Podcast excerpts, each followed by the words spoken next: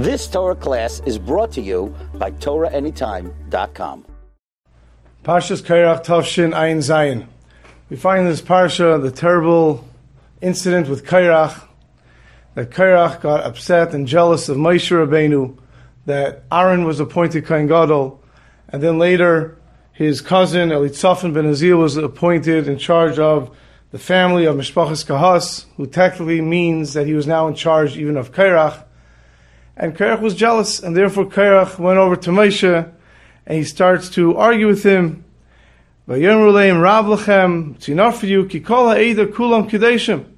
Everyone's holy. Hashem, and Hashem is among them. Umadua Tisnasu Al Hashem. Why do you exalt yourself in the congregation of Hashem? Everyone is holy. Moshe hears this, Moshe falls down on his face. This was a terrible, terrible situation. The Ramban writes that this happened immediately following the Meraglim. And while Moshe was upset at Aaron already, at, while Kairach was upset and, at Moshe already for Aaron being appointed earlier, he couldn't say anything because Moshe was beloved by the people. But now, that the people were punished. In fact, they're all going to get killed. And Moshe interceded with Hashem, and Hashem said, okay, they can live, but they won't get to enter Eretz Yisrael. They were all angry at Moshe. In fact, they did the Avera, and they're blaming Moshe for them getting punished. Kairach took that opportunity that the people were upset at Moshe, and that's when he started to complain. Once Moshe lost some stature in the eyes of the people, that is when the Kairach was able to, to complain. And we find this is a prime example. The Mishnah Avos tells us that a machlekes shalei l'shem shemayim is Kairach v'adasai, and machlekes l'shem shemayim is a machlekes hillel v'shamai. Interesting to note, what does it mean a Kairach, a machlekes shalei l'shem shemayim is Kairach v'adasai, when we all know it was Kairach and Moshe. And the answer, of course, is that even among their group themselves, there was an argument because none of them could be the, they couldn't all be the Kohen Gadol. One of them could be the Kohen Gadol, but not all of them. And yet they still fought. And that's why that's a prime example of a machlekes sholei l'shem shemayim. A machlekes l'shem shemayim is a machlekes shammai and hillel. It doesn't even say, the Mishnah doesn't even say machlekes beis shammai and beis hillel. Because that's asking a lot the high level is Machlekes Shammai and Hillel. When it already came to the yeshiva of Shammai, Beis Shammai, and the yeshiva of Hillel, Beis Hillel, that already is not guaranteed a Machlekes Hashem Shemayim, as great as they were. And we see from here something else.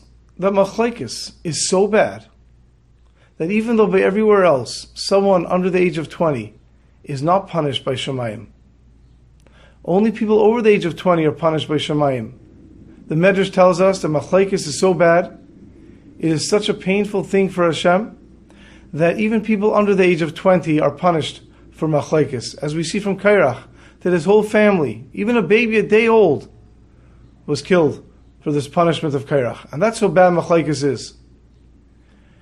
And we see when the Mishnah tells us a machlekes shalei l'shem shemayim is machlekes Kairach v'adasai, is that even though they knew that not all of them could win. Only one of them, they continued in their machlekes. Because a person can get so caught up in his machlekes that he doesn't even seem to realize how foolish it is.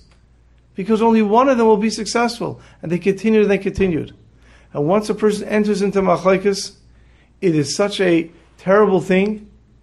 It sucks a person in, and it's so, so difficult to stop. One day, the Chofetz Chaim told his son he wants to be taken to a village near his village of Radin.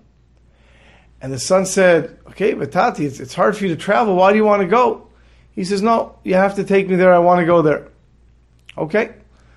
So they took the Chofetz Chaim and he comes to the city and he goes to the shul. And of course, word spread like wildfire that the Chofetz Chaim was there. And everyone gathered into the shul wanting to hear what the Chofetz Chaim has to say.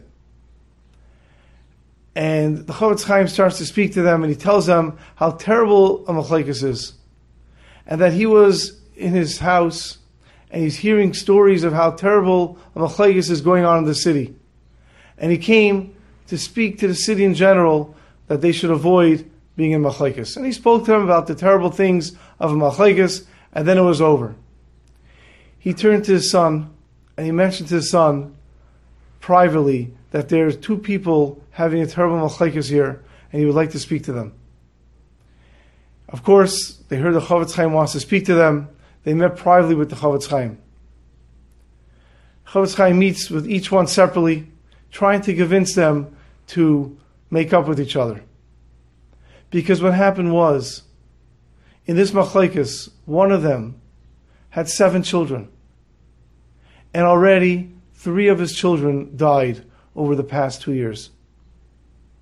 And the Chofetz Chaim came to the person and started to tell him, "Don't you see? When it comes to machlekes, even people under the age of twenty could get killed for the terrible sin of machlekes. Please stop. Make up with the other person." And this fellow turns to the Chofetz Chaim and starts explaining to him, Don't you understand? I'm right, the other person's wrong, look what he did to me. And the Chofetz Chaim says, Could be. But is it worth it? You already lost three children. Make up!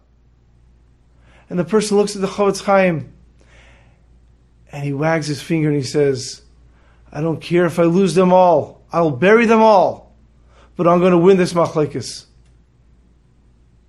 Chaim heard that he started to weep.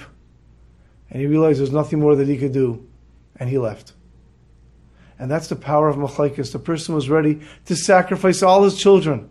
He already lost some of them. He's ready to sacrifice the less, the less that he has, all to win a Machlekes.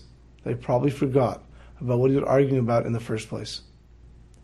So now, as we go summer vacation, and we're getting ready to go to all the places that we're going in, if the whole year our Vaida is Torah, Torah, Torah, now that summer's coming, and while we have to still learn Torah, it's a tremendous opportunity for improving our Beinadim L'Chavere.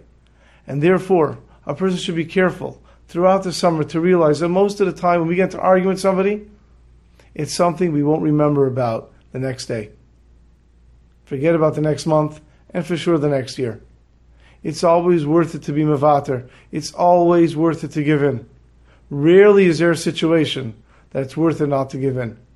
And that's a lesson we should learn from Parshas Kairach, and we should accept upon ourselves that now that summer is coming, and we're going to be involved in outdoors and in camp so much with our friends to make sure that we treat everyone properly and chas v'shalom do not get in to machlekes and have a summer of a kiddush Hashem. Have a good Shabbos. You've just experienced another Torah class brought to you by TorahAnytime.com.